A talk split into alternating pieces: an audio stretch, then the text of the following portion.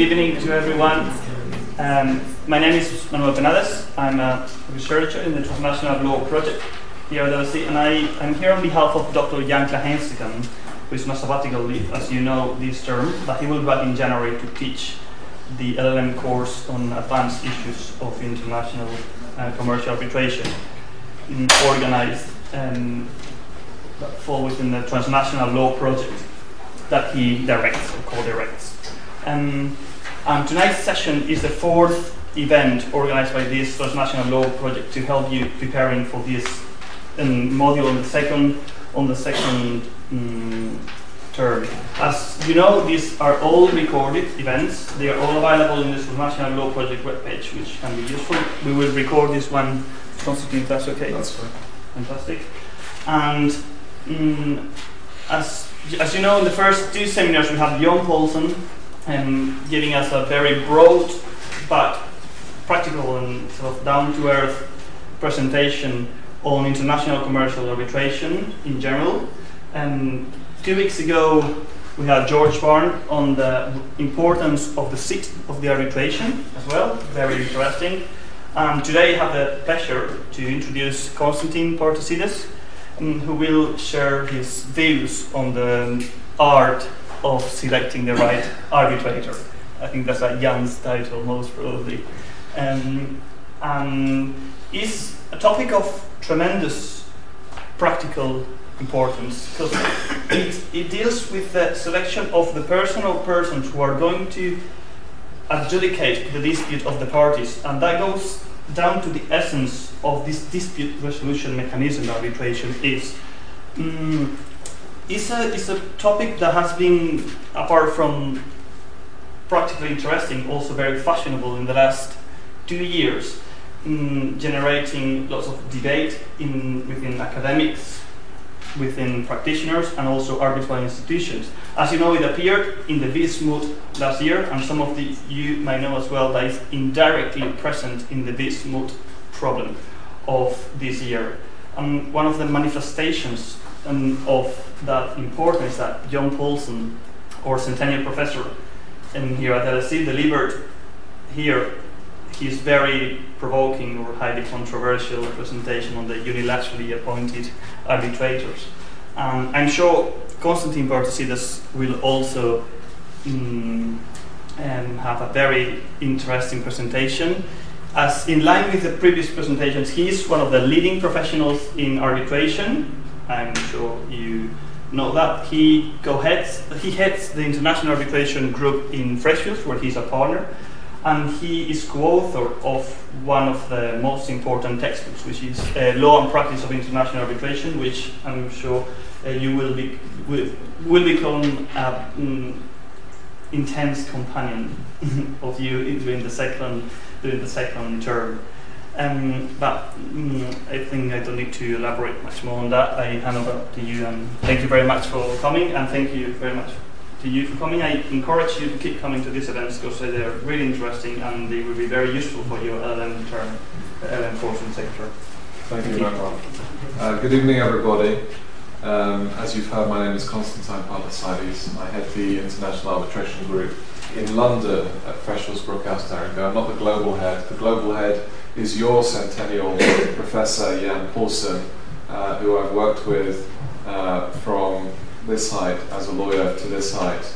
Uh, he is my mentor, and I uh, commend him to you. He is uh, one of the leading lights in the field, if not the leading light, uh, a true visionary, and has created a generation of true believers in the arbitration process, um, and I'm one of them. So I speak to you as someone who believes in the process of international arbitration. Uh, and I hope uh, that doesn't mean that I'm not critical of the process when it needs criticising. Uh, and it is my pleasure uh, this evening uh, to talk to you about one of the key elements in the art of international arbitration.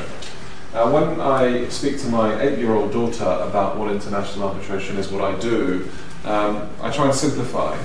So I tell her that what I do, what daddy does, is he pleads cases, he argues cases for his clients in front of a private judge. And she knows what a judge is.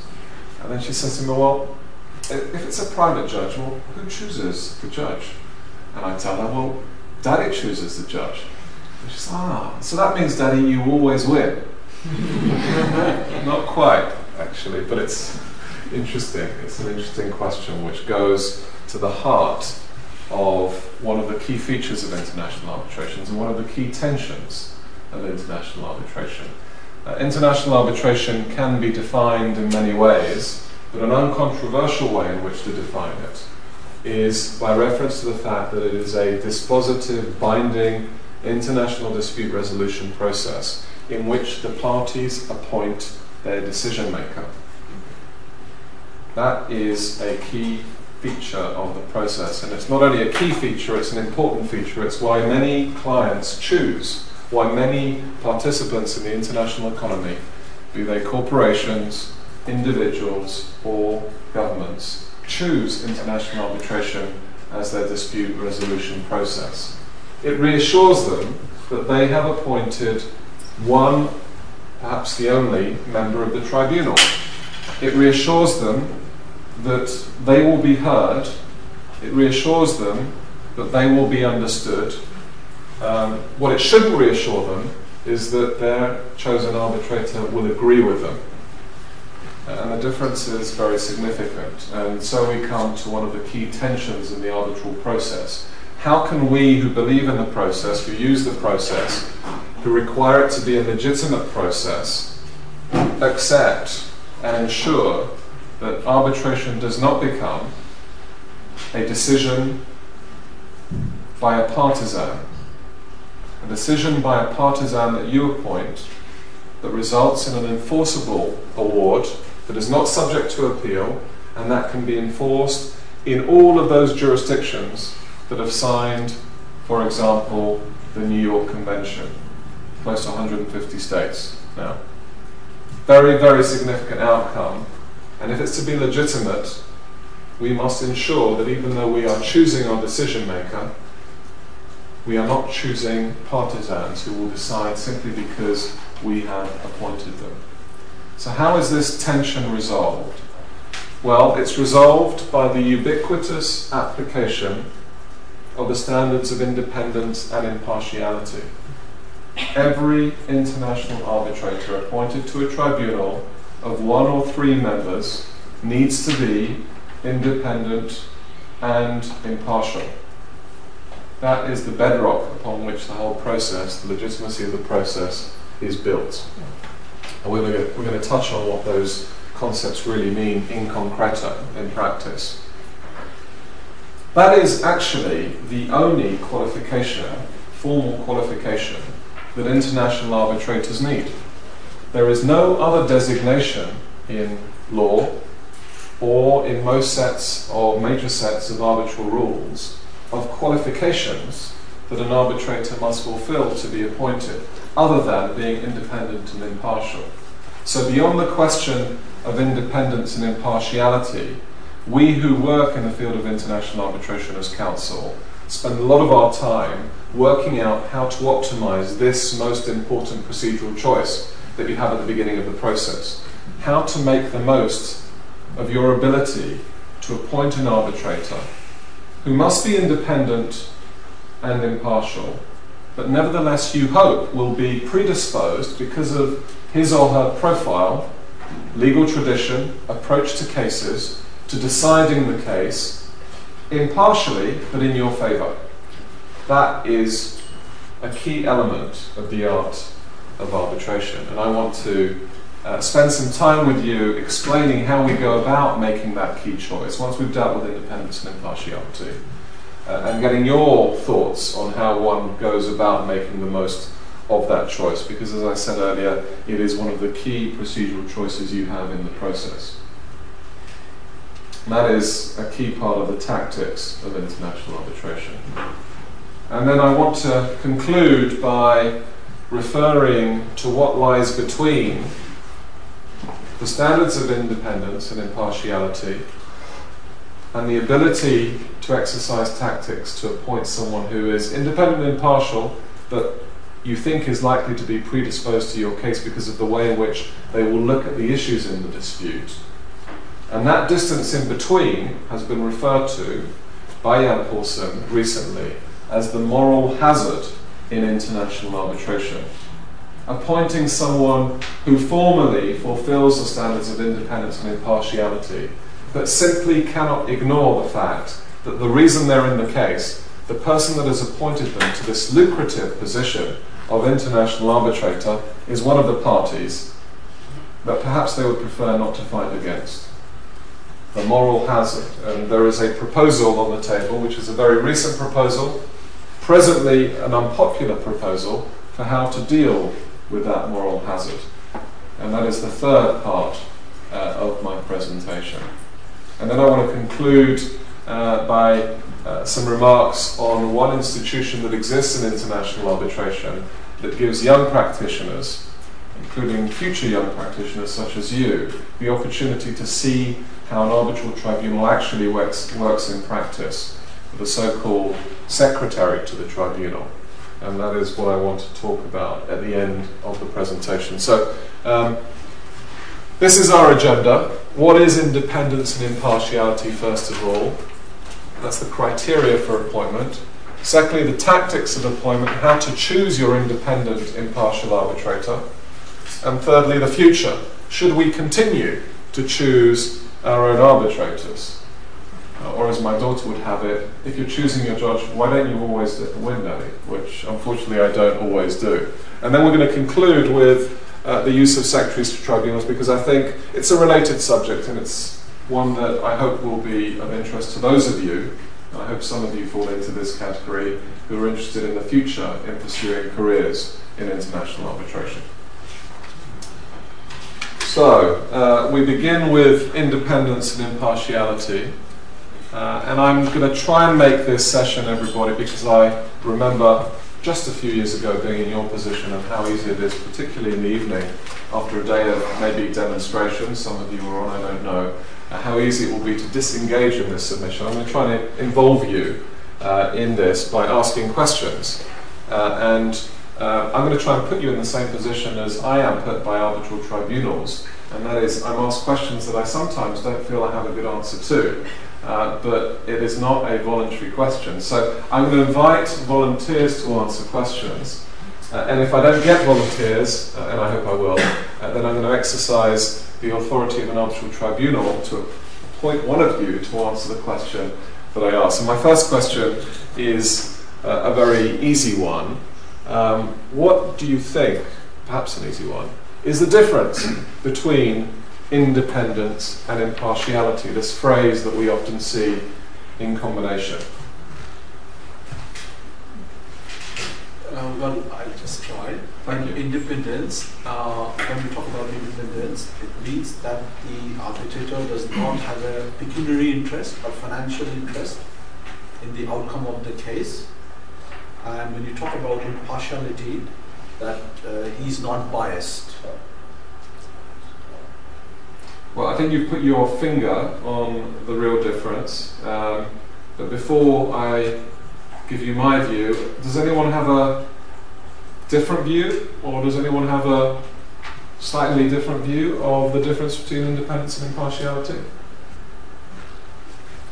Well, I think independence means that the arbitrators are free from the like, kind of wishes of the parties, both the parties, and impartiality on the other hand means that they will not be taking sides. They will not bound by like kind of like the desired procedures by the parties. that is independence. Well, I think you're both right. Um, this is how I would describe it. Independence focuses on the relationship, factual, objective relationship that exists between an arbitrator and the parties or their counsel in the arbitration. Are you, in some way, as a matter of fact, dependent upon? Doesn't necessarily mean that you're biased, but it means that you may have some form of relationship with one of the parties in the dispute.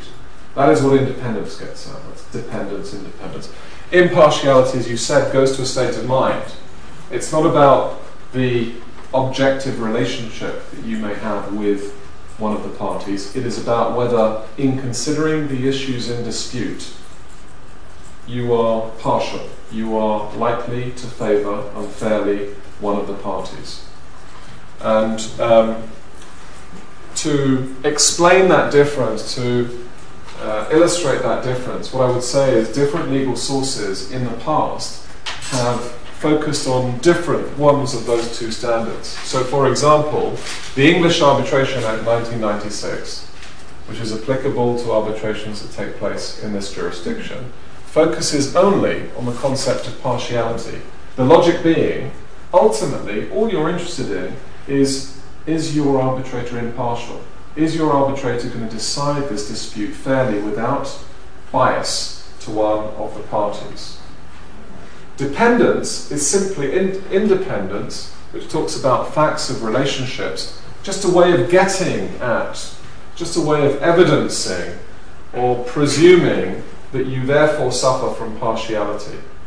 And so the English Arbitration Act focuses just on impartiality and it sees independence as effectively uh, evidence of that partiality.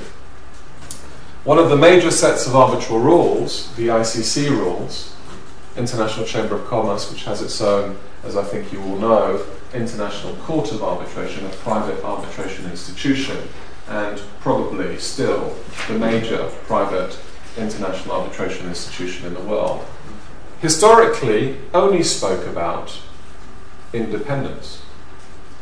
It didn't focus on impartiality. What was the logic of that?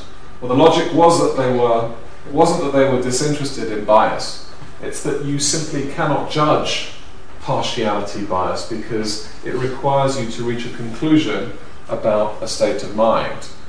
What you can judge objectively are the facts of a relationship with one of the parties or the counsel. So the way that the ICC historically got at the same problem was by focusing on independence, something that could be objectively, factually verified.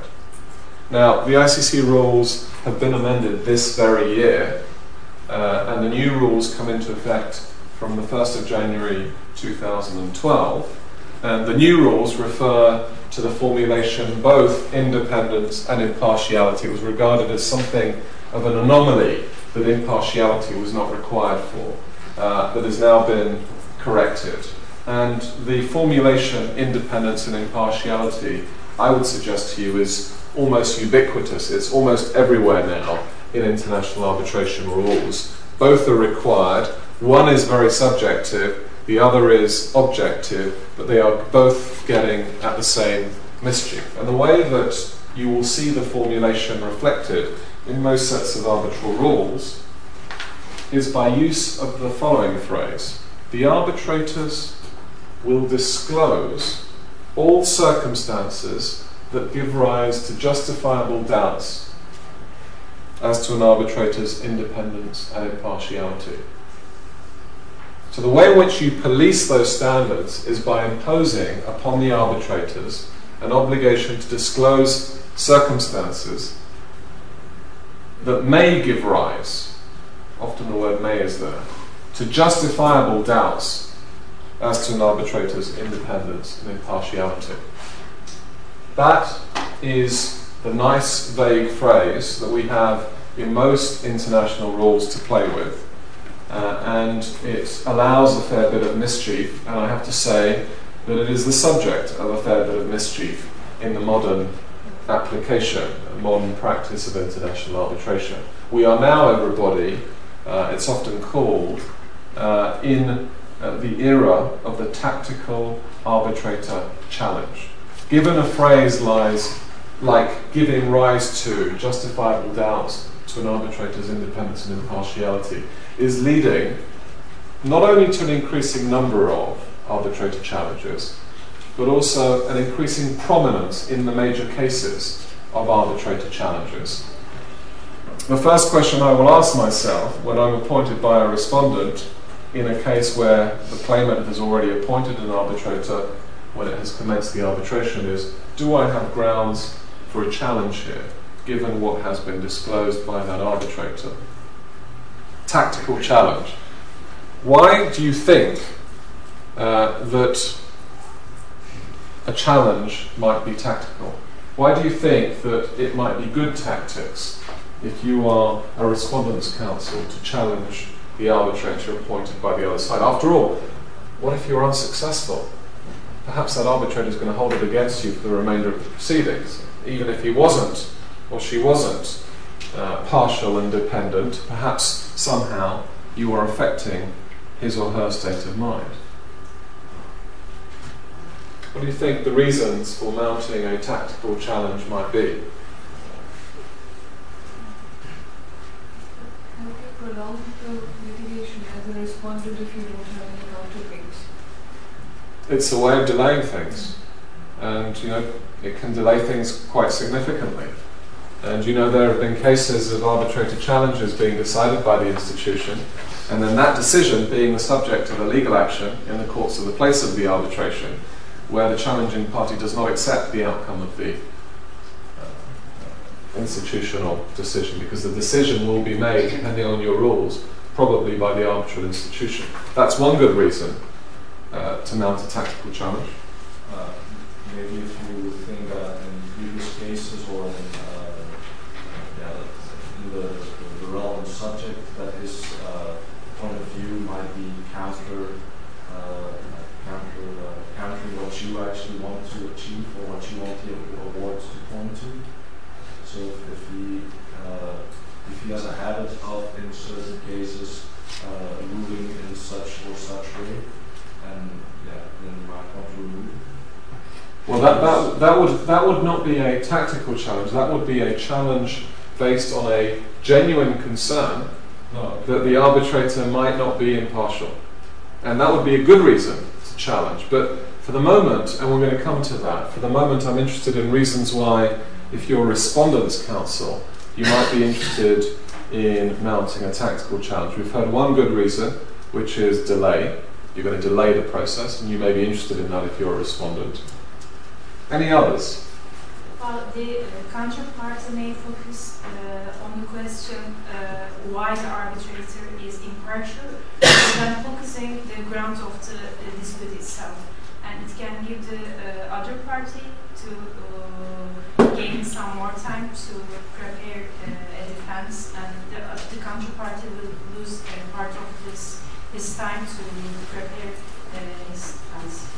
Well, um, it, it, certainly will delay things. I don't think it will use up only one party's time because the way in which the challenge will work is once the challenge is made, the proceedings are stalled until the challenge is resolved. So it is not using up one party's time to prepare, for example, the statement of claim, but it will delay the progress of the arbitration.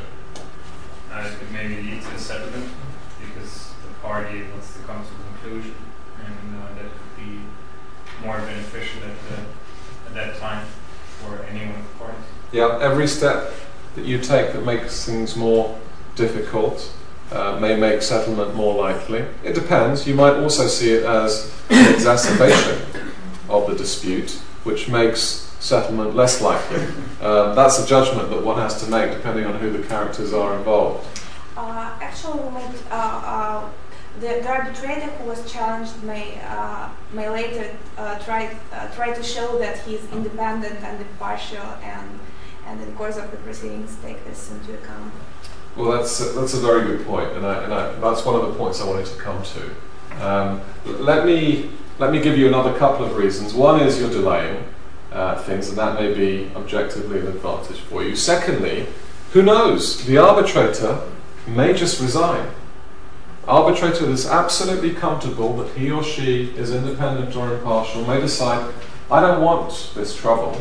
If I'm being challenged, let me make it easier for the party appointing me by removing myself so the issue goes away and they can appoint another arbitrator. And, you know, sometimes, in one of my cases, for example, where the opponents challenged my arbitrator, um, the arbitrator resigned, in my view, all too quickly. I would have liked him to stay on the tribunal, but his view was it was a very early stage in the arbitration, even though he didn't agree with the challenge, the best thing for the parties would be simply to remove themselves. And sometimes arbitrators do that.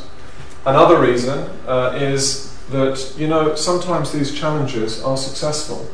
And that goes down to the fact that we have um, very nebulous concepts of independence and impartiality that are interpreted in different ways by different institutions in different parts of the world.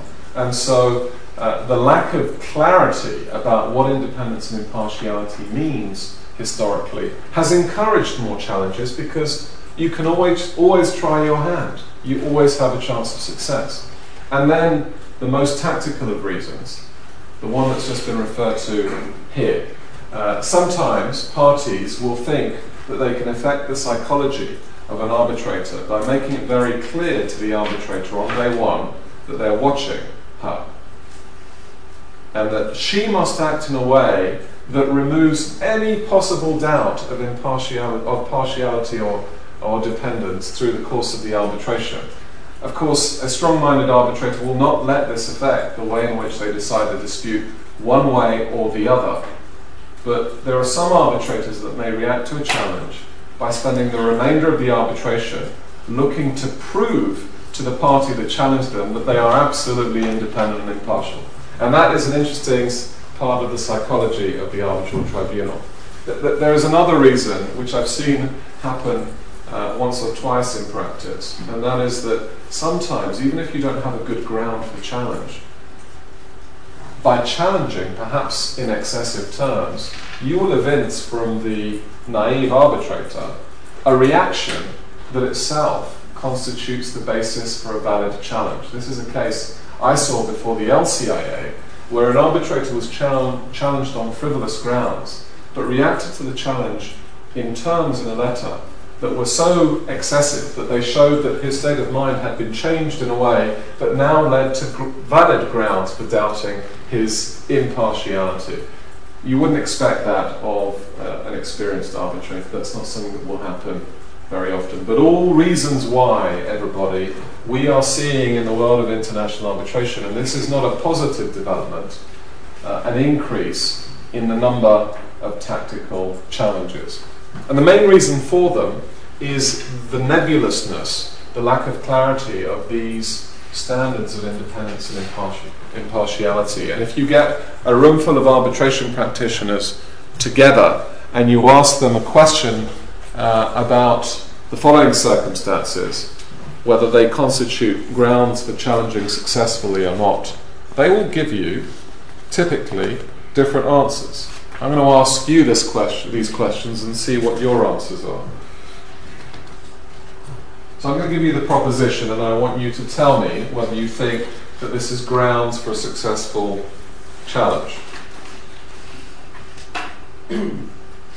I'll start with an easy one. The arbitrator has a significant financial interest in one of the parties or the outcome of the case. Red. Yes. How many of you know the IBA rules?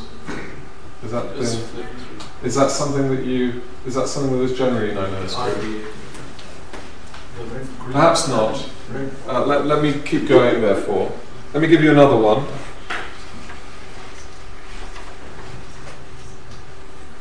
The arbitrator has previously published a general opinion concerning an issue which also arises in the arbitration. Do you think that's the, gr- that's the grounds for successful challenge? Who says yes? That's about 20%. Who says no? Who doesn't know? Okay. So we're pretty evenly split there um, between those who think it is, those who think it isn't. Let me give you another one, perhaps a slightly more difficult one. The arbitrator has within the past three years served as counsel for one of the parties or an affiliate of one of the parties in an unrelated matter but has no ongoing relationship with that party. Who thinks that's a ground for successful disqualification? One person? A few people? Hands high, please, because I'm having difficulty. Okay, that's a fair number. Who thinks it isn't grounds for disqualification? Again, pretty evenly split. Well, because the same result would have been given in an arbitration conference of leading practitioners but six years ago, in 2004 the IBA decided to put a group of international practitioners from all over the world together to come up with guidelines on conflict of interest in international arbitration. And that is what they did. And those guidelines not only set out a description of uh, the general principles of independence and impartiality, but they end in three lists um, the so called red list, orange list, and green list, which provide you with uh, non exhaustive circumstances that would qualify red list, the first circumstance I gave you, as immediately disqualifiable. Green list, the second circumstance that I gave you, you've expressed a general opinion uh, in a publication before, which is not only not disqualifying, but is something that you don't even need to disclose as an arbitrator. And then what is called the orange list, the most difficult of the lists, on which the IBA does not offer a decision or a view as to whether it is disqualifying or not, but says that it is a circumstance that should be disclosed, then to be decided by the deciding organ. If it's the ICC, for example, the ICC Court of Arbitration. So the question is are the IBA guidelines on conflicts of interest the answer? Now, I can tell you that, like every innovation in the field of international arbitration, when they were introduced, they were extraordinarily uh, unpopular, particularly with arbitrators, surprisingly enough. uh, but like every innovation in international arbitration that has been unpo- really unpopular, we have seen its positive effect on the process of international arbitration in helping to clarify what is still regarded as a difficult, difficult issue. But are they the answer uh, to the doubts that still exist in international arbitration as to what independence and impartiality means? Uh, well, the answer to that is, is no, because uh, the test in international arbitration uh, is justifiable doubts as to an arbitrator's independence and impartiality. But the first word is may give rise to justifiable doubts. And that test is not an objective test, it is a subjective test. It is applied in the light of the eyes of the parties that are involved in a case. And of course, parties' genuine perceptions of what may give rise to justifiable doubts, to impartiality uh, or independence, will vary in different parts of the world across cultural boundaries. And I'm going to give you one example of that. Uh, the example is uh, the example of barristers' chambers here in London. Now, if you are a litigator or if you're involved in the legal profession here in London, you have absolutely no problem with the fact that you may be in a case where the other side's case is presented by an arbitrator that happens to be from the same barristers' chambers as the judge was. You may have that case happen very regularly, and indeed it is regular. And no one in this place has any problem with that because it is frequent that barristers from the same chambers will appear opposite each other or will appear in front of judges who are from the same chambers. So we English are fine with that. It's something that we accept. We understand that that's how the system works. But then you translate that to an American setting and you tell an American lawyer that yes, they may be in the same, quotes, law office, but there's nothing wrong with the fact that your arbitrator and the other side's lead counsel happen to be from Essex Court Chambers just across the way here. It's the way it happens. And they will not understand that. And I would go further and say, it's quite right that they don't understand that. Why should they be expected to understand it? There are different cultural perceptions of independence and impartiality, and our process needs to cater for that because it needs to be legitimate all over the world. And so, for example, barristers' chambers, my prediction to you is in the next few years, it will become increasingly difficult, if not impossible, for barristers to appear before arbitrators from the same chambers as them. And the reason for that is barristers' chambers, yes, you're each an independent, self employed barrister, but you are part of an entity that is, to a degree, not profit sharing, but you advertise your services together. And if you go onto Essex Court Chambers, for example, website, you will see that they have a brochure and then you have a list of members. So somehow there is a financial interest, which is the same for different members of chambers. And the perception of that is something that I think can give grounds to justifiable doubts.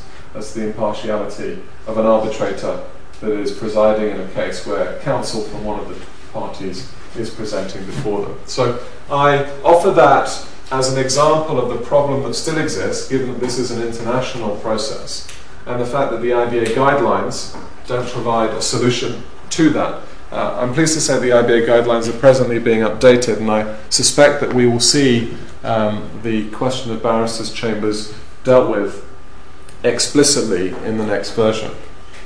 So that raises a question for arbitrators. They've got some guidance now, uh, the IBA guidelines. What should their disclosure policy be? And there's two different approaches they can take. One is, I'm going to disclose everything, so there's no doubt about it, because, of course, failing to disclose, even if what you were going to disclose itself wouldn't amount to a good reason to be challenged, a failure to disclose can, in many parts of the world, itself constitute a valid ground for challenge. So some arbitrators react to that by disclosing everything. Um, and I guess one of the advantages of that is that you are taking no risks if you do that. Other arbitrators look at things differently. They say, I've got to take a decision, I've got to reach a view whether a circumstance could give rise to justifiable doubts uh, as to my independence and impartiality. And by disclosing something, I am suggesting that it is relevant to the parties to consider in the context of that question. So I am aggrandizing the issue by disclosing it. And if I genuinely don't believe that it is, it is an issue, therefore I shouldn't be required to disclose it. And you find some experienced arbitrators who will take the minimalist as opposed to the maximal approach.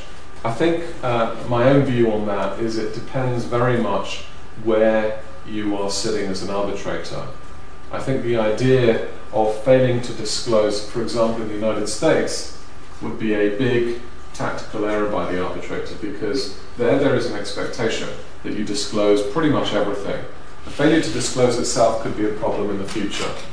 So there's no right answer to that question, but I want you to be aware that arbitrators have to ask themselves that question when they take an appointment. I sit as an arbitrator myself, and it is often the case working as a partner of a very large law firm uh, that works in 25 jurisdictions, 500 partners, that somewhere, somehow, one of my partners is likely to work for a party that is related to one of the parties in the dispute.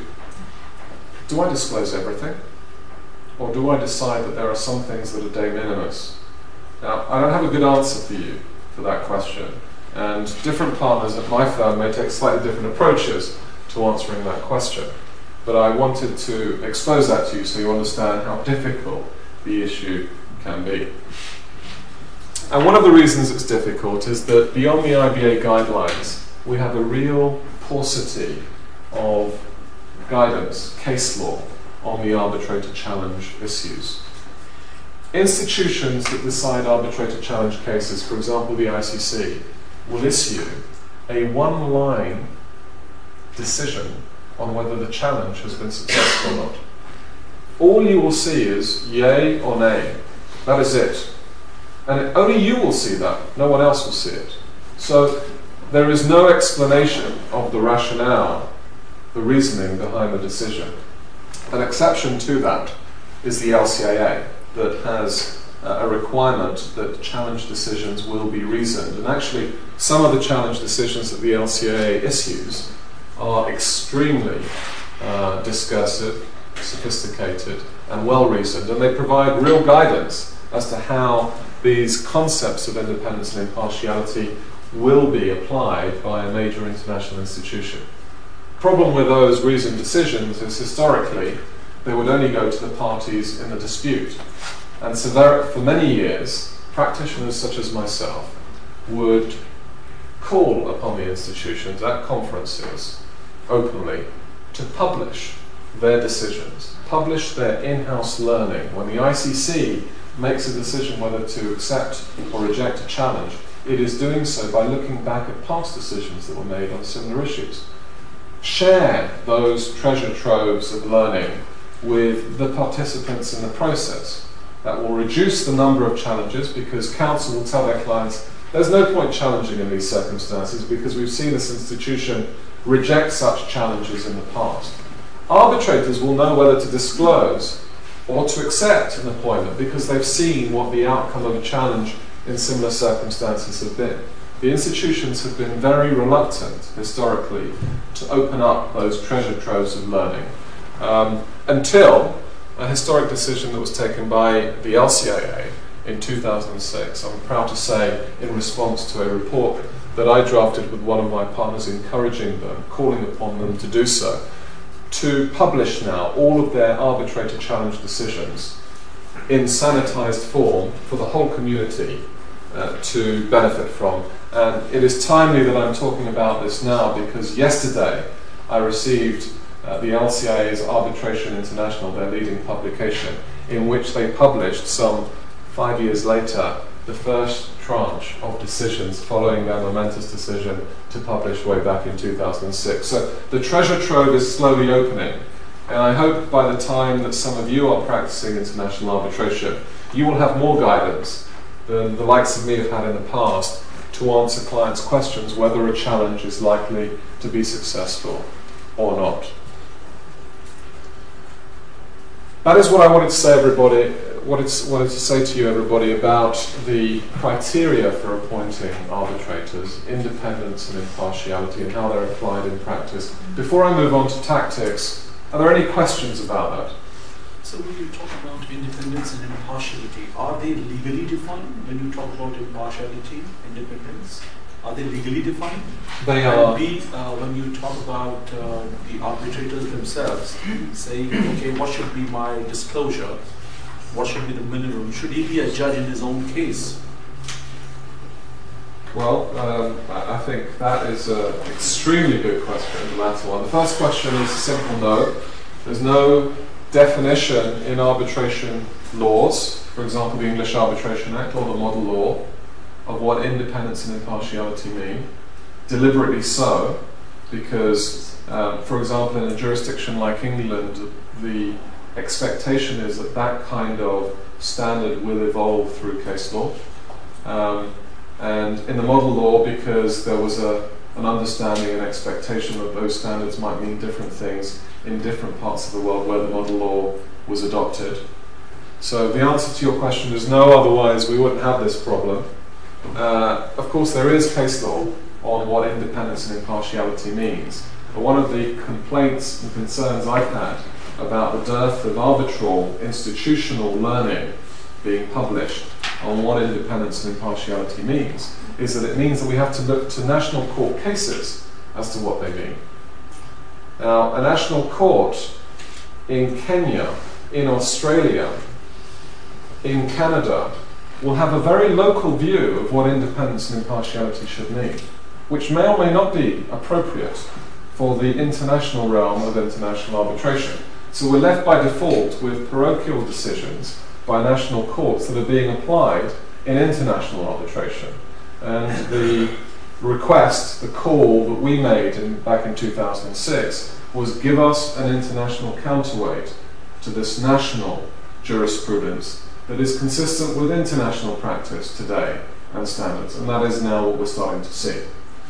The second part of your question, uh, which is uh, aren't we effectively on disclosure policy inviting arbitrators to be a judge in their own cause? The answer is yes.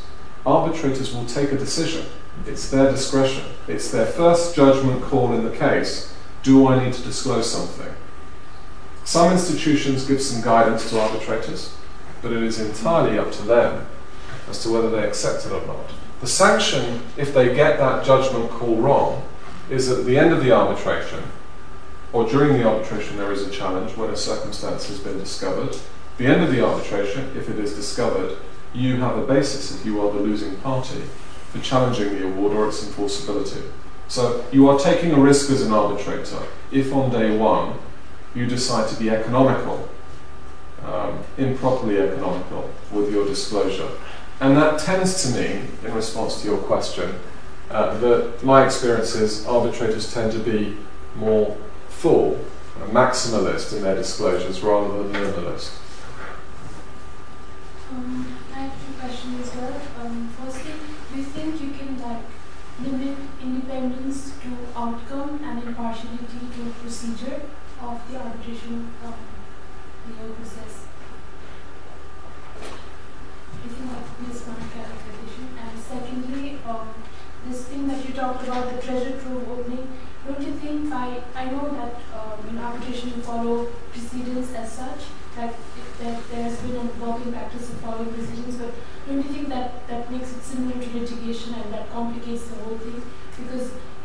actually be, it actually depends, like every case is different from the one that's already been.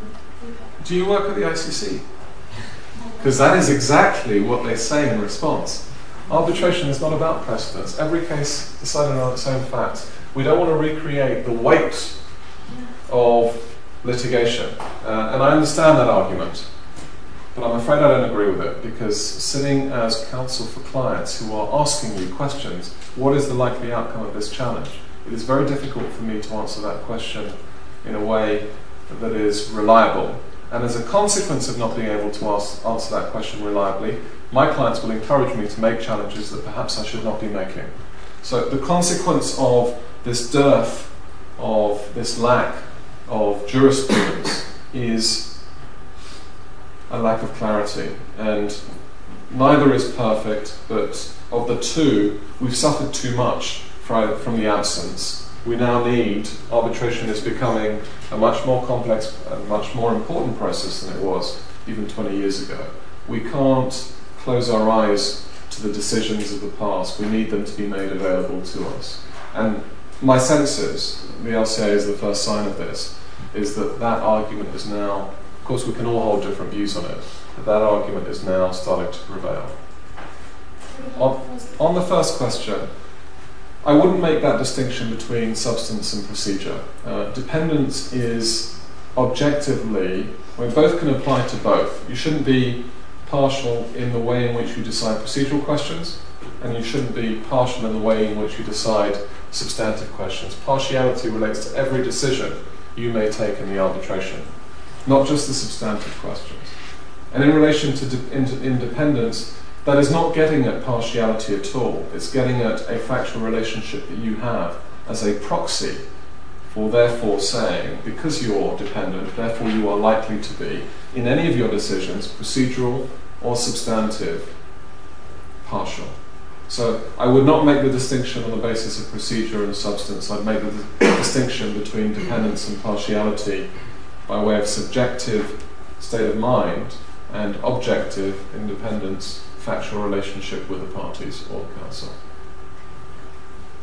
You were speaking earlier of using a challenge as a way to put the arbitrator on notice of your knowledge that there may be, um, uh, of your knowledge that, uh, trying to put him on notice of your knowledge that there may be reasons for him not to become an arbitrator in, in, the, in the case. However, other than challenges, are there ways that uh, either party can use in order to reach the same uh, result of letting the arbitrator know that you're watching? Uh, but that is not a challenge, something that is maybe softer in practice. Uh, yes, and it's a very good question. Uh, you know, sometimes I'm going to come on to this a little bit when we talk about tactics, but sometimes, you know, the best outcome for you is for your opponent to appoint an obvious partisan to the tribunal. And I'll talk to you why that is really good for you in international arbitration.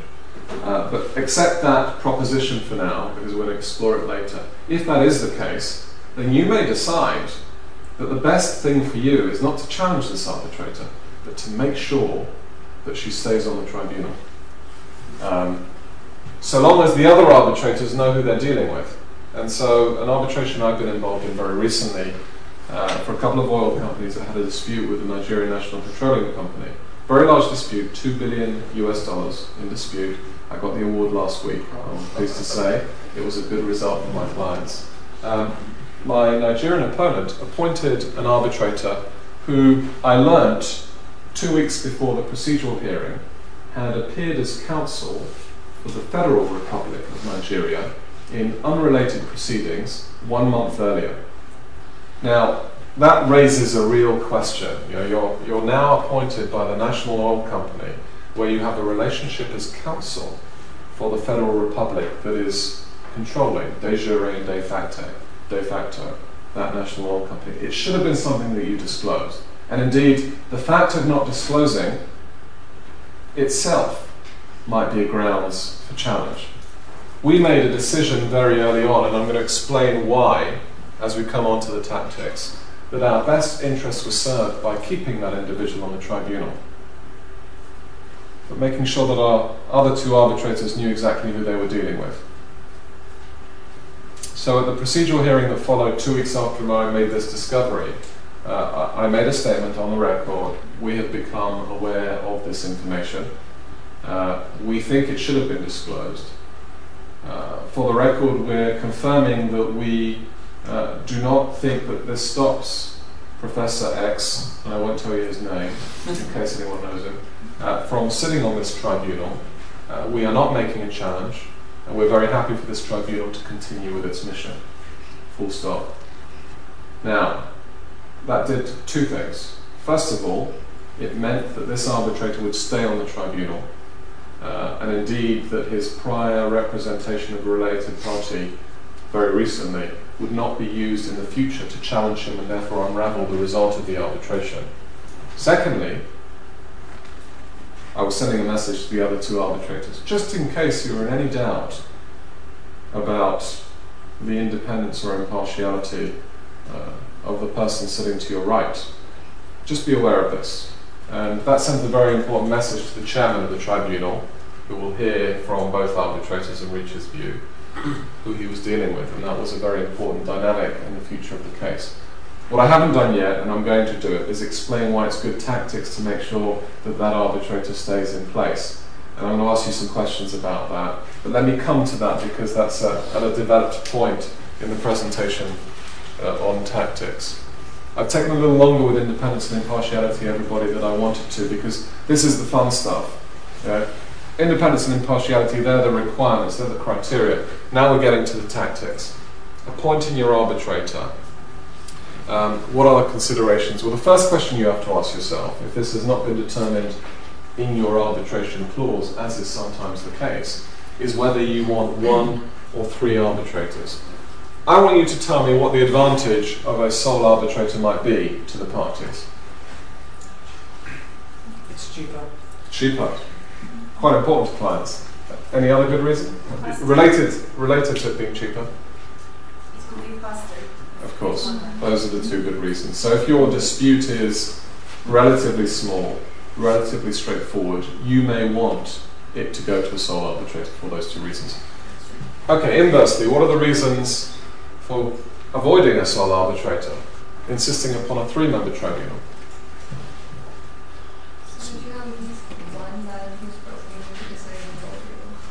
I'm sorry? So that you have at least one person who's going to decide in your favor. It means you can appoint one individual. Yes, uh, that, that's, that may make you feel more comfortable. Well, it, it filters the process, filtration, because you have three people. That's the key. Um, I'd explain it like this. One individual can always make a mistake. You are subject to the foibles and failings of a single human being three-member tribunal, one would hope, is going to provide you with slightly more reliable justice because you have three individuals who are thinking about the same issue. So in our cases, for example, at Freshfields, the large disputes, it is very rare that we are willing to put one of our cases before a sole arbitrator. So that's the first question you ask yourself, one or three. Then the second question you ask yourself is, in choosing your arbitrator, can you interview or her? And what do you think the answer to that question is? Yeah. With certain ifs and do's and don'ts, which have been. Yeah, I, I guess I'm giving the answer away by the second some bullet point. Yeah, the answer is uh, there was a there was a dis uh, incentive, a dislike of interviewing when I started practice. It is now becoming half of the course. Um, it is now becoming, in the major cases, something that clients require. But there are do's and don'ts. Um, there are things that you must avoid. The last thing you want by interviewing someone is creating a ground for challenge by having the interview. So, what are the do's and don'ts? Well, it is not appropriate to to suggest anything about the case and therefore get a response from the arbitrator that indicates how the arbitrator will decide a procedural or a substantive issue in the dispute by the question you ask. For example, so Professor Y, would you consider yourself a black letter lawyer or someone that looks to interpret a contract in the way that the parties intended? You don't answer that question because the arbitrator has been given a sense of what answer you want and you are crossing the line as a consequence. There is no good answer in terms of independence and impartiality, in terms of propriety, to a question such as that. So you don't ask questions relating to legal approach to procedural approach. So what is left? Well, what you can do is, and we don't need to do it for ourselves because we know who the arbitrators are. We will not appoint someone on one of our cases that we ourselves do not know, but we have not appeared before in another case that I have not sat with on a tribunal and therefore know the quality of. It's for our clients. And what we tell our clients you can do is ultimately ask questions about what the arbitrator has done in the past. Tell me about your experience.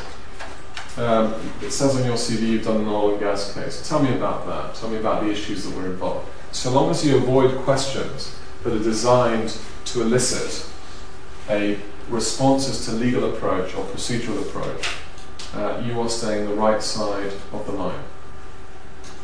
When asking a question about a previous uh, involvement in a case as an arbitrator, be asking that question?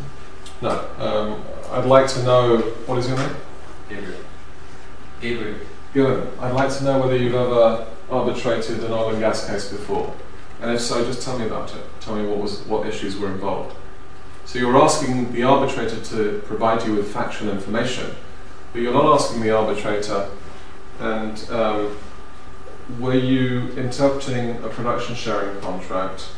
Yes, that, that question you could get away with. And interpreting that production sharing contract, do you think that you know the terms of the contract are, are very significant? There you cross the line. But asking what kinds of disputes have you done before is telling you nothing more than what the experience of the arbitrator uh, is. Now, the way I approach these, and I'm doing more and more of them now, is I tell my clients that you should only ask questions that you are happy to be recorded and produced to the other side. So, self policing, that is the discipline.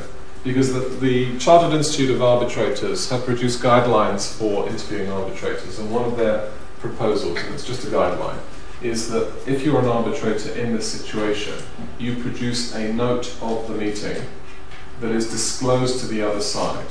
Now, I have never seen an arbitrator do this, uh, but it is a very good discipline for you and your client to remember that this is something that the arbitrator may want to do, and that should keep you the right side of the line.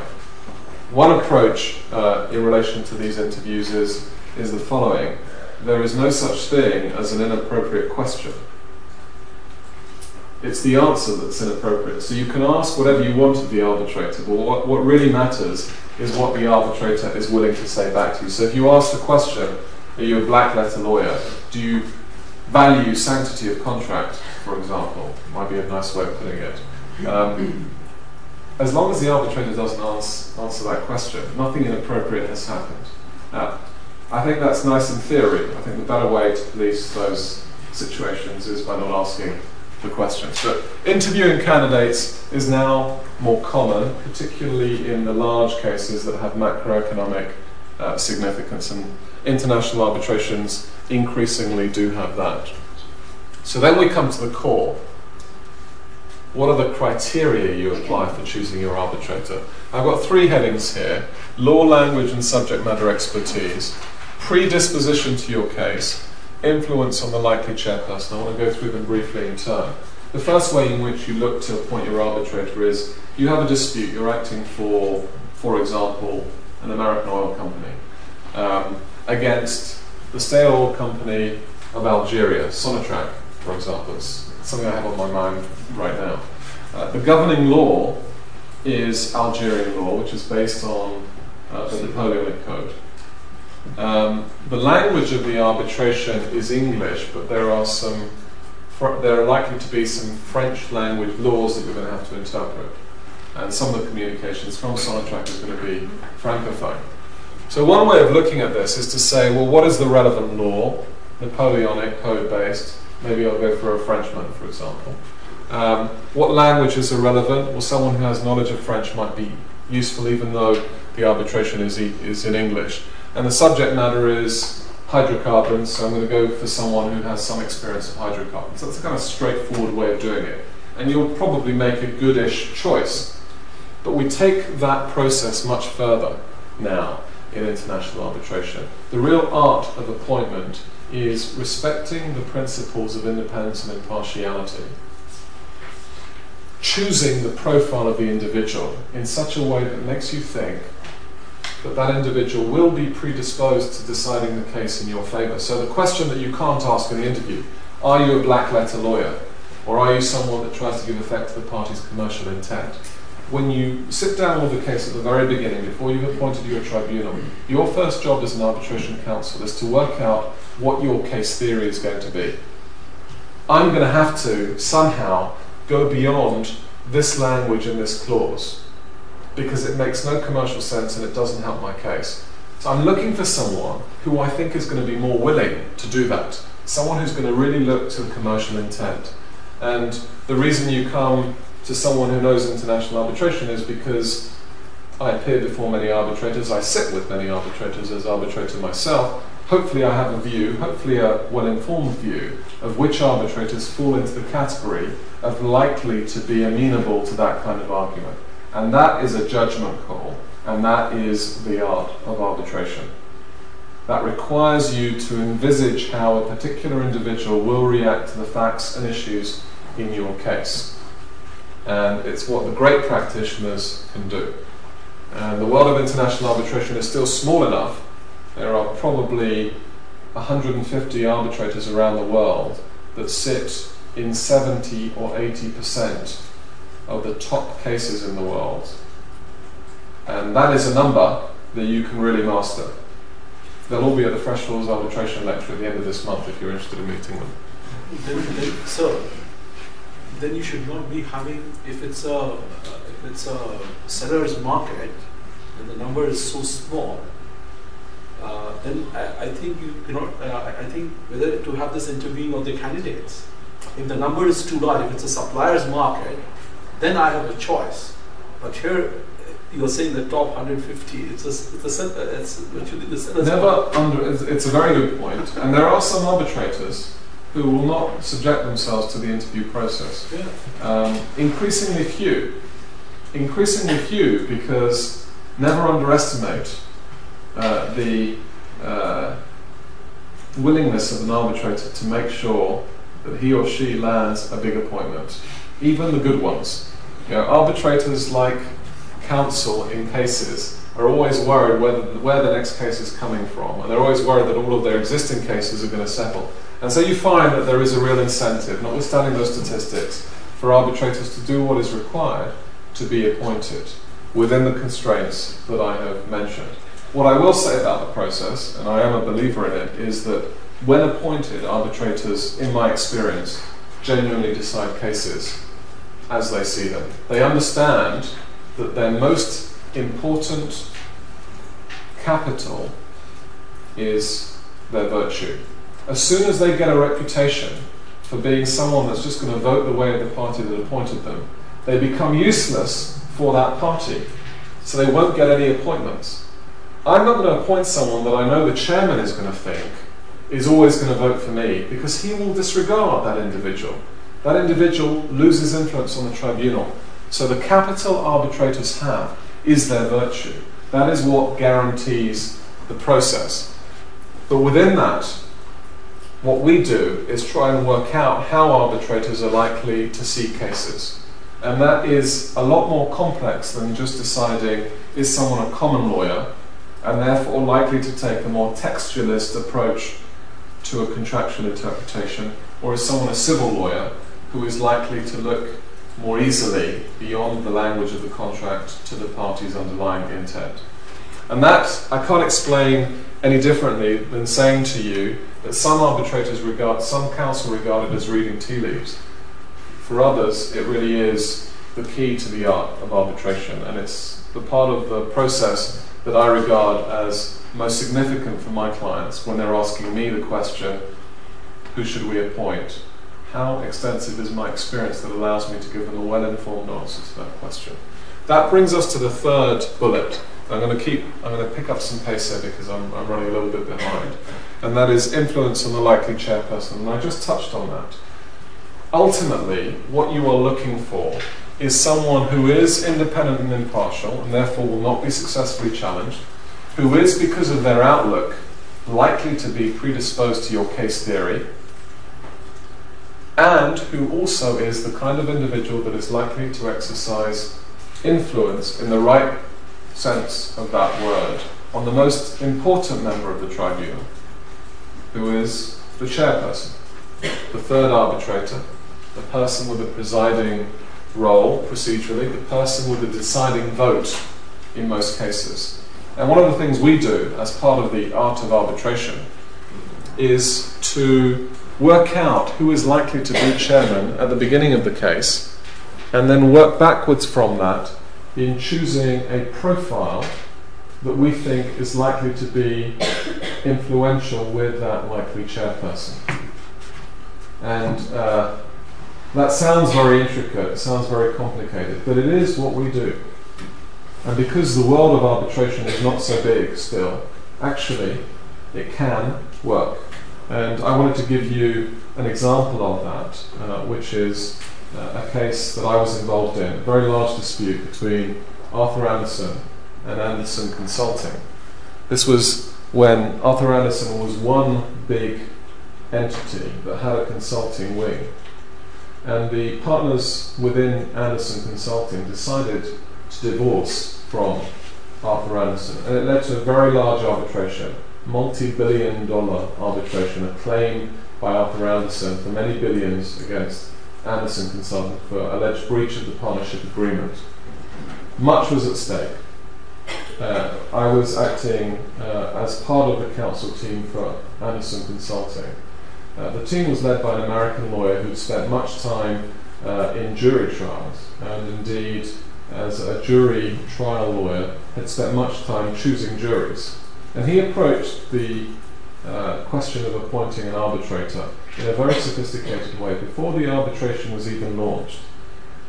He decided to present the case that they would be presenting to different types of mock arbitrators that had different profiles and from that, a decision was reached about the optimal profile for the case that Andersen Consulting were presenting.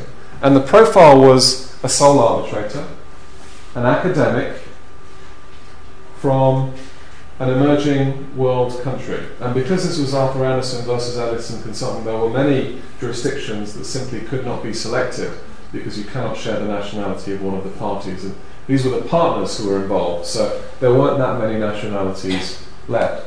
A Colombian law professor was chosen as sole arbitrator to decide this dispute between Arthur Andersen uh, and Andersen Consulting in New York, a Professor Gamba.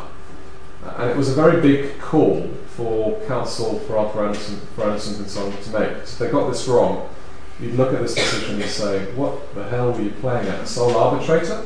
Someone who isn't from the commercial world, an academic, sole arbitrator, who doesn't have English as a first language.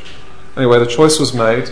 Andersen Consulting won. It turned into a genius call. And I'll never forget it, and it's an extreme example.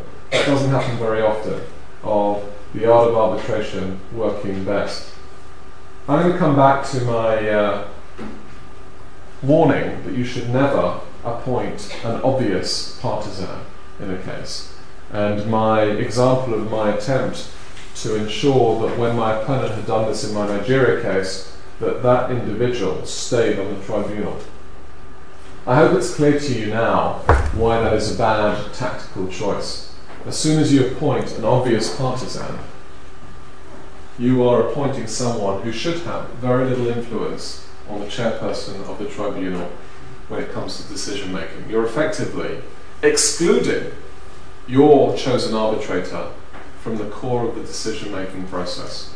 And indeed, in my Nigeria case, there has been a, di- a dissenting opinion uh, rendered by uh, the arbitrator that I chose not to challenge, but it is a legal irrelevance because this is a system that works on majority. So the arbitrator excluded himself from the decision making process, ultimately made my job easier. And that was the tactical, the tactical call that we made at the outset of the arbitration. Avoid the obvious partisan, and you would have picked up on my use of the word obvious partisan. Does that mean that we should look for a partisan that is not obvious? And this brings us to the proposal made by Jan Paulsson, Professor Paulsson, recently, uh, in an article that he wrote in Miami called The Moral Hazard of International Arbitration, which is premised on the fact that we may have these standards of independence and impartiality, but how difficult is it to truly be sure that the relationship that you create in appointing an arbitrator does not lead that arbitrator to feel at some level that they must find in your favour. The moral hazard. And the proof of the existence of the moral hazard is the following. If you look at the dissenting opinions that are rendered in international arbitration, 95% of dissenting opinions are rendered by arbitrators in favour of the party that appointed them. I am not aware, I say 95%, I'm personally not aware of a, of a dissent ever being rendered by an arbitrator effectively against the party that appointed him or her. Now that suggests that beneath the surface of the process there may be something a little bit wrong with international arbitration.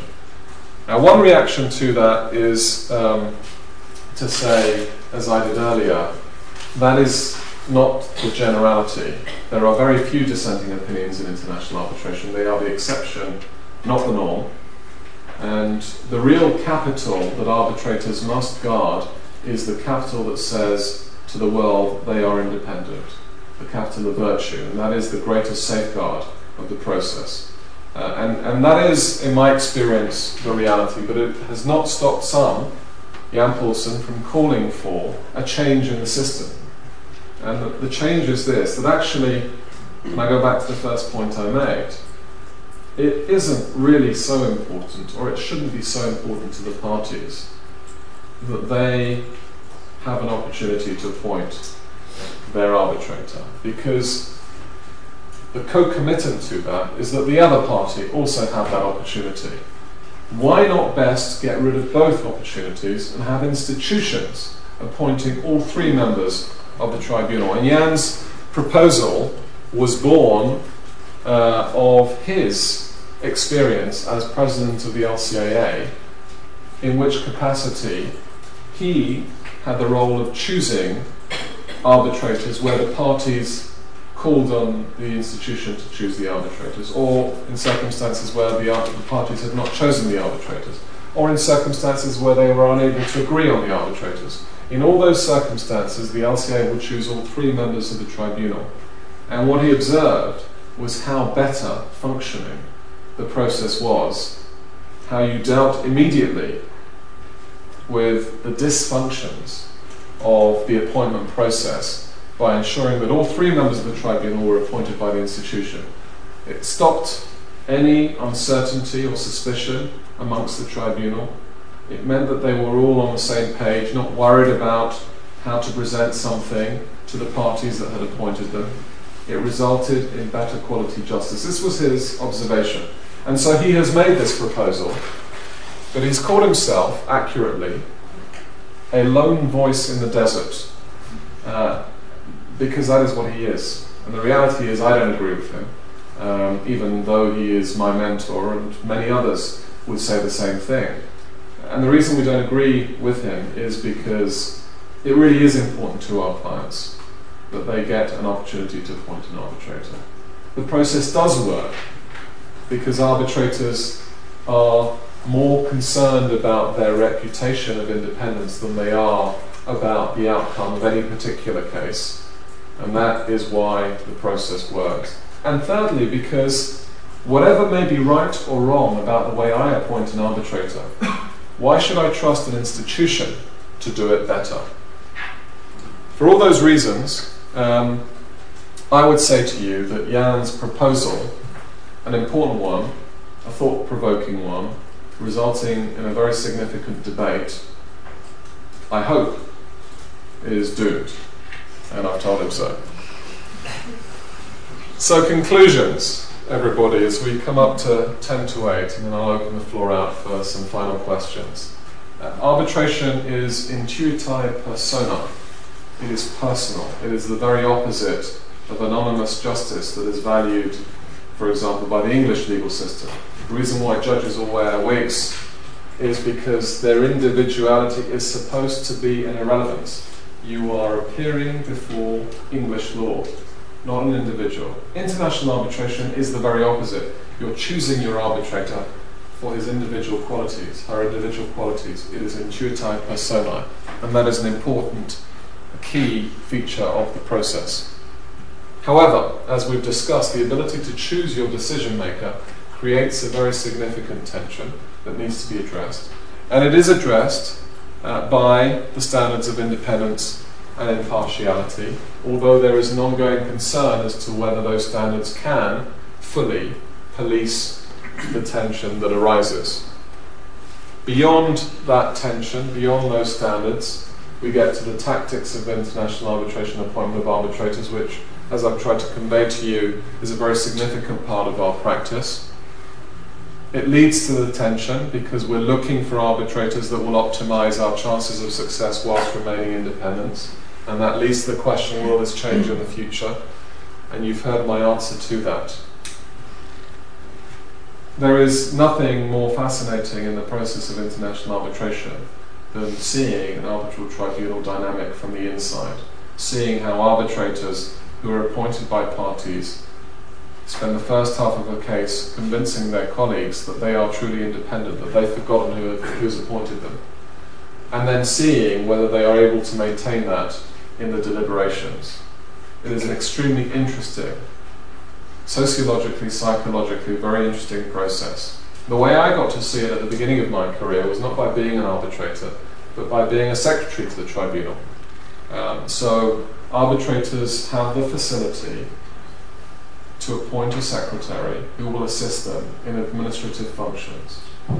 Rather like a clerk to justices in some judicial fora. Except in international arbitration they are called administrative secretaries, and there is a debate about whether their role can be anything other than purely administrative. And I wrote an article about that about 10 years ago, which was called The Fourth Arbitrator, question mark. People remember the phrase, but they forget the punctuation. So they see it as my attempt to suggest that um, secretaries could have more substantive roles. In fact, I wrote it at a time where I wanted to make myself unemployable as a secretary to the tribunal anymore because I had enough of doing this, so I thought this article would achieve that. Um, but I raised questions which many in the community are discussing still today, which is what is the appropriate role of an arbitral secretary. It raises different issues. Those issues I think, are properly the subject of a different seminar.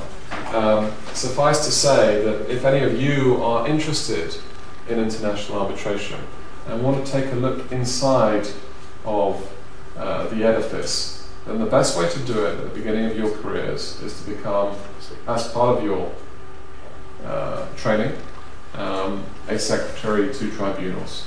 Uh, something that I learned a great deal from and I would commend to you. And with that, everybody, I've come to the end of my presentation, five minutes early, which is unusual. We have a few more minutes for questions. I think many of you have asked questions as we've gone on, but I'm very happy to hear and try and deal with any more.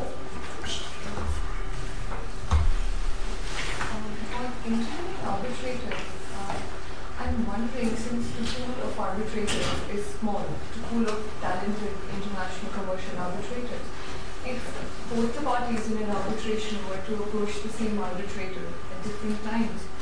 Um, do you think there is a guideline on the code of conduct for the arbitrator to disclose it to the latter one that the first one has already approached me?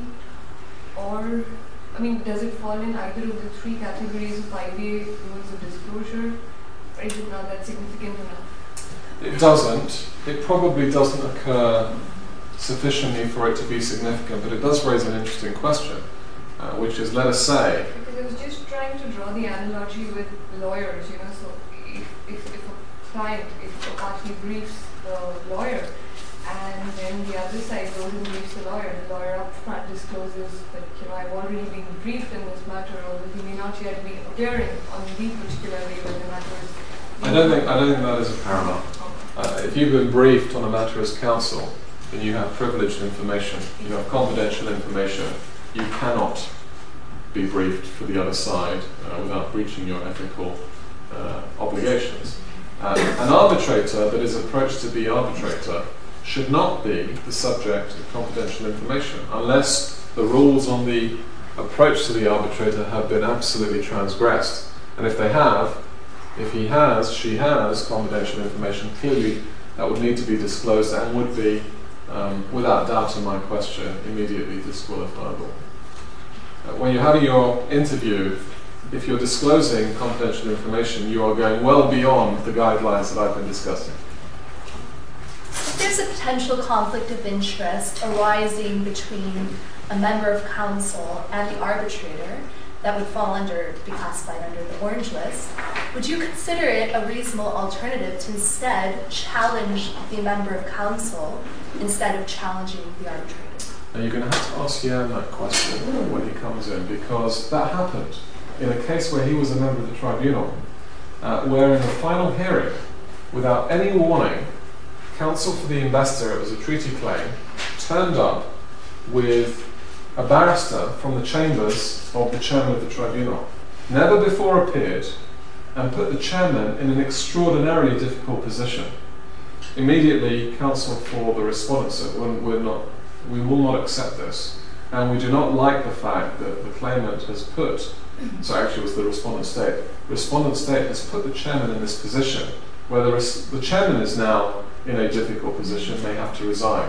So we are making an application to the tribunal to exercise its inherent jurisdiction to organise and control these proceedings, to exclude from the arbitration that counsel. And the tribunal did it. They excluded the counsel uh, on the basis that the alternative was for the chairman to resign, and that was um, something that could not be countenanced. It caused great controversy in the field of international arbitration. I personally happen to believe it was the right decision. And Jan was on that tribunal, and I'm sure will be happy to explain the thought process that came into that decision, which is now published. Could that be a reason for partiality? The fact that the arbitrator has ruled against allowing one counsel or one person to be within the counsel team? Yeah, I've, I've seen those challenges made, challenges that are made that because you've ruled against me, therefore you are biased. They tend to fail, thankfully. Uh, so you talked about ahead. you talked about the professor being appointed as the arbitrator, professor from Colombia. Should professors become arbitrators who do not have the practical uh, insights? And number two, as the lady asked the question, if uh, if uh, if the arbitrator does not give you that service, because he's also it's a contract of service when I'm appointing you, should not damages be uh, kind of uh, we, sh- we can claim damages if From? from the arbitrator if For he, what reason? for he doesn't perform, he doesn't give me the services which are required. If he resigns. No, he, well, but that, is, that does not solve the problem. And I Sorry, you're saying can you claim damages from the arbitrator in what circumstance? circumstances that he has not performed his job, he has not uh, done his uh, duty, there's a misconduct. Because when you're appointing an arbitrator, it's also a contract of service in a way. Well, um, two different questions. Uh, the answer to the first question is I see no reason why professors shouldn't be arbitrators. There may be cases where uh, they are very well uh, qualified to deal with those with, with the issues in dispute. Many uh, professors have worked as practitioners with significant commercial experience. Commercial experience isn't always the most important thing. You may decide to choose an arbitrator for his or her knowledge of a particular area of law, and a professor may have that in abundance. So I think it depends on the case as to what the appropriate choice of arbitrator is. Um, uh, I certainly wouldn't want to exclude anyone uh, because of their chosen profession. And if you did exclude professors in international arbitration, you know that, that, that bunch of 150 I was talking about, it will get quite smaller. Um, on the second question you ask, it's, it's an interesting conceptual question. Uh, arbitrators, uh, I think the right legal analysis is, do have a contractual relationship with the parties. It's a contract for services. Uh, however, they also, as part of that contract, and this is the case all over the world, either have complete or qualified immunity. And that is something that you will see in most, if not all, major rules of international arbitration. Because if they didn't, you'd worry every time you accepted an appointment. It would make sitting as an arbitrator in a contentious, by definition, situation a very risky livelihood. So the answer is yes, there is a contract of services, but as part of that contract, they are being offered immunity, save in circumstances, obviously, of fraud. Um, since the, the role of arbitration is so small, um, and when, when I look at IBA rules or other ones and they describe the relationships that seem to cause problems, they mainly focus on previous uh, contacts that, that they should be, for instance, in, in uh, they come from the same, same law firm or something. Would you consider the problem if they uh, had more, say that, that if they worked at the same um, academic institution, for instance? Well, I, you're right in describing the tension. It's a small world, and yet we're requiring independence and impartiality. There are many circumstances where, for example, I'm appearing at an ICC conference in two weeks where I'm sharing the panel with the chairman of the tribunal that I'm appearing in front of. Is that something that should be disclosable? Uh, the answer is no. Actually, my opponent is also on the next panel. Uh, it happens so often um, and it really doesn't, genuinely, unless you're interested, I think, in, in frivolous challenge, it really doesn't change the state of mind of the arbitrator. Um, as to academic institutions, I think it depends on the nature of the link, I'm afraid. So, if, for example, Jan was appearing, sitting as an arbitrator, uh, Jan Paulsson, in a case, and Jan Kleinheisterkamp had been hired as counsel in that case, I would think that that would be an issue because of the closeness of the actual relationship created. Probably disclosable, but not something that would disqualify him, but certainly disclosable. Um, if the link within the LSE was far more tenuous, then the analysis would be is there a shared financial interest in the outcome of this case? I think the answer to that question is no, because it's not going to change anything about the other professors' earnings this year, whether the case is decided one way or the other. So it's very difficult to see a real dependency being created. And ultimately, that isn't the only level at which you analyze a situation. It's not simply about money. Uh, clearly, it shouldn't be. Um, but it's where you would start, and I think you'd start with a problem if you were making that challenge.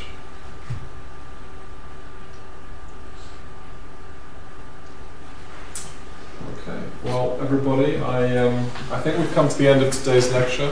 Thank you for your attention. Uh, I hope you've enjoyed it.